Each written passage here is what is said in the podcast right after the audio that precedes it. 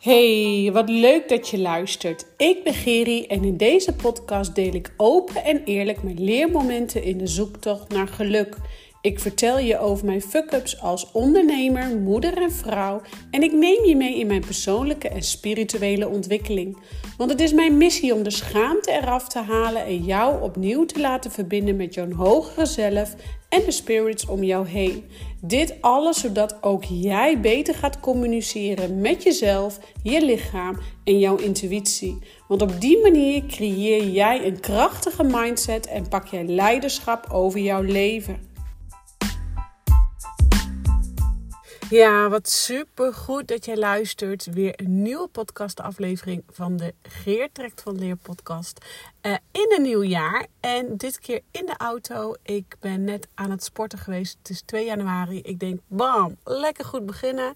Uh, ik moet trouwens zeggen, ik uh, ben echt wel een crossfit uh, fanaat geworden door de jaren heen. En um, de laatste tijd ben ik behoorlijk weer aan het crossfitten. En dan geniet ik echt van. De sport is echt mijn, mijn uitlaatklep. En ik dacht vanochtend direct, hoppatee, we gaan weer aan de bak. En tijdens het uh, crossfitten doe ik eigenlijk altijd uh, ideeën op voor een podcast. En dat heb ik ook tijdens het hardlopen. Echt, ik ben ook echt een hardloopfreak. En um, ja, ik heb soms gewoon, dan ben ik tijdens het hardlopen... Um, nou, dan heb ik soms een hele therapiesessie met mezelf, om zo maar even te zeggen. En uh, dan kan ik er weer tegenaan en krijg ik allerlei ideeën omtrent mijn business, omtrent mijn leven, omtrent alles. En zo nu ook uh, na het crossfitten en ik zit nog in de auto en ik denk neem direct eventjes uh, een podcast voor je op. Want het was al even weer geleden dat ik een podcast voor je had opgenomen en... Um, ja, afgelopen jaar, 2023, was een bewogen jaar voor mij. Met veel pijn, veel verdriet, veel onrust. Um, waar ik doorheen bewogen, gekropen, gehuild, ge, geschreeuwd, gelachen. Uh, lachen en piezen in je broek van het lachen. Alle kanten ging het uit. En um, ik denk dat iedereen deze fases wel mee heeft gemaakt uh, vorig jaar. Uh, desalniettemin was het een jaar van uh, kut, om zo maar even te zeggen, met drie letters. En daar ben ik ronduit direct in, omdat het gewoon echt ook een heel raar najaar was. Dus um, ik zit nu in een fase van het kan alleen maar beter worden. En ik merk ook aan mezelf dat het ook alleen weer beter gaat worden. En in deze podcast open ik, of deel ik eigenlijk in heel veel openheid heel veel dingen met jou. En uh, de ene keer kies ik ervoor om het proces, wanneer ik in het proces zit, het met je te delen. Uh, zodat jij er ook direct waarde uit haalt. Um, maar soms is het te heftig en te pijnlijk om direct out of die open te delen waar ik doorheen ga. Uh, dus dan kom ik wat later op de lijn om, om, om bepaalde processen te delen. Maar het afgelopen jaar uh, was dus heftig. Met name hè, september, oktober, november vond ik uh, heftiger. Uh, en december ook. Um, nou, afgelopen zomer hebben mijn partner en ik besloten om uit elkaar te gaan. En dat was natuurlijk best wel intens. Uh, waardoor wij het alles echt, mag ik echt een schouderklopje geven hoe we het hebben gedaan en hoe we het doen voor onze meiden. Wij daarin heel rustig met elkaar uh, meebewegen, los van elkaar komen en uh, los van elkaar zijn om nou, nu weer nieuwe stukken aan te kijken. Maar dat neemt niet weg dat er bepaalde processen in het leven zijn die doorgaan. bepaalde processen in het leven in jezelf die weer omhoog komen en uh, ja, na een huwelijk van 17 jaar dan in één keer um, los van elkaar te zijn, dat gaat niet van de een op de andere dag. En ik wou dus dat dat van de een op de andere dag ging. Dus mijn perfectionisme kwam weer even omhoog. En dat zorgde ervoor dat ik uh, toch echt ook wel even moeilijke momenten had in mijn leven. En um, nou, ik nu zo langzamerhand weer voel, hey, ik ben er weer. Ik heb weer zin om een podcast voor je op te nemen. Het nieuwe jaar is weer begonnen. En het klinkt heel cliché van, oh, het is weer nieuw jaar en ik ben er weer. Uh, maar dit was natuurlijk de afgelopen paar weken al aan de orde. Maar ik wou er echt weer helemaal zijn als ik er ook echt weer helemaal kan zijn. Um, en dat is dus nu het geval. En dat neemt niet weg dat ik de afgelopen uh, drie weken weer lekker in mijn ritme zit. Van het crossfitten. Uh, lekker uh, genieten met mijn meiden. En natuurlijk ook momenten samen delen die we nog hebben met onze vieren. Wat gewoon op een hele mooie, rustige manier verloopt. En daar ben ik het universum dankbaar voor. Daar ben ik mijn spirit team dankbaar voor. En daar ben ik natuurlijk ook mijn ex-partner en mezelf ook dankbaar voor. En twee hele mooie meiden die hierin um, nou, toch wel soepeltjes in meebewegen. Uh, nou, ben je even kort op de hoogte van het hele proces wat, wat heftig was en waar ik doorheen ben gegaan. Maar wat ik eigenlijk met je wil delen, waar ik vandaag aan moest denken, is ik was aan een, uh, ik had een back squat. En uh, voor degene die niet weten wat dat is, je hebt dan zo'n stang van 20 kilo in je nek. En je maakt, buigt door je knieën maakt een squat. Een squat ken je vast wel. Nou ja, aan die 20 kilo stang uh, ga je dus gewichten opbouwen. En ga je naar je maximaal um, 1 RM, dus één herhaling maximaal opbouwen.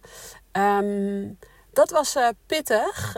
Um, en ik kwam uiteindelijk uit. Ja, ik ben echt trots op mezelf. En dat, daarom deel ik ook deze podcast met je. En eigenlijk dit euforisch, euphorische gevoel wat ik nu voel naar uh, meerdere um, back squats. En, en gewoon um, vet veel kilo's uh, gewicht erop hebben zitten. Dus ja, daarom had ik zoiets, hey, dit moet ik met je delen. Omdat wij vaak als uh, en ik denk dat vrouwen daar met name heel goed in zijn. Uh, wij zelf ons onnodig klein houden en onszelf ook onnodig uh, denken dat we het niet kunnen. En we kunnen vaak meer dan we denken. Dat is eigenlijk mijn boodschap van vandaag. En ik heb um, bijna twintig jaar in een sportschool gewerkt, waarvan zeven en een half jaar op één vaste plek, één vaste sportschool. En um, die vaste sportschool waar ik destijds werkte, zeven jaar lang. Um, ja, die heeft, uh, daar, had, daar hing altijd een schilderij. En op de schilderij daar stond: Je kunt meer dan je denkt. En toen dacht ik: Ja, boeien, het zal allemaal wel. Um, maar de gaandeweg de jaren heb ik ook gemerkt, heb ik ook gevoeld. En natuurlijk ook het afgelopen jaar. Um, je kunt echt meer dan je denkt.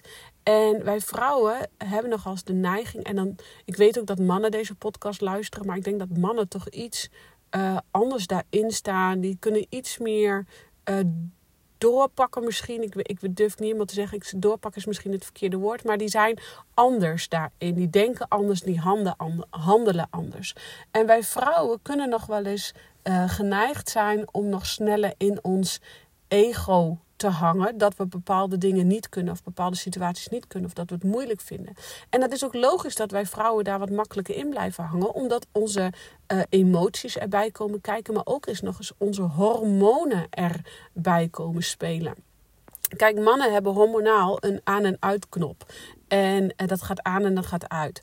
Uh, vrouwen hebben gewoon een hele schakelkast. Die emotie die komt aan, die gaat als een weef. En die, die schakelen, hè, ze schakelt een beetje bij. En een hele schakelkast. Alle signalen, alle alarmpjes gaan aan. En dan is de emotie op een piek. Nou, en dan draait die emotie, die, die meterkast, die draait, die schakelkast, die draait op zijn top. En dan in één keer zakt hij weer rustig af. En dat kan van allerlei emoties zijn. Hè. Dus mannen hebben een aan- en uitknop. En die denken dan ook veel makkelijker uh, met aan en uit inderdaad dus van, oh dat kan ik wel. En vrouwen die gaan er echt over nadenken, oh kan ik dat wel? Gaat me dat wel lukken? Weet ik dat wel zeker?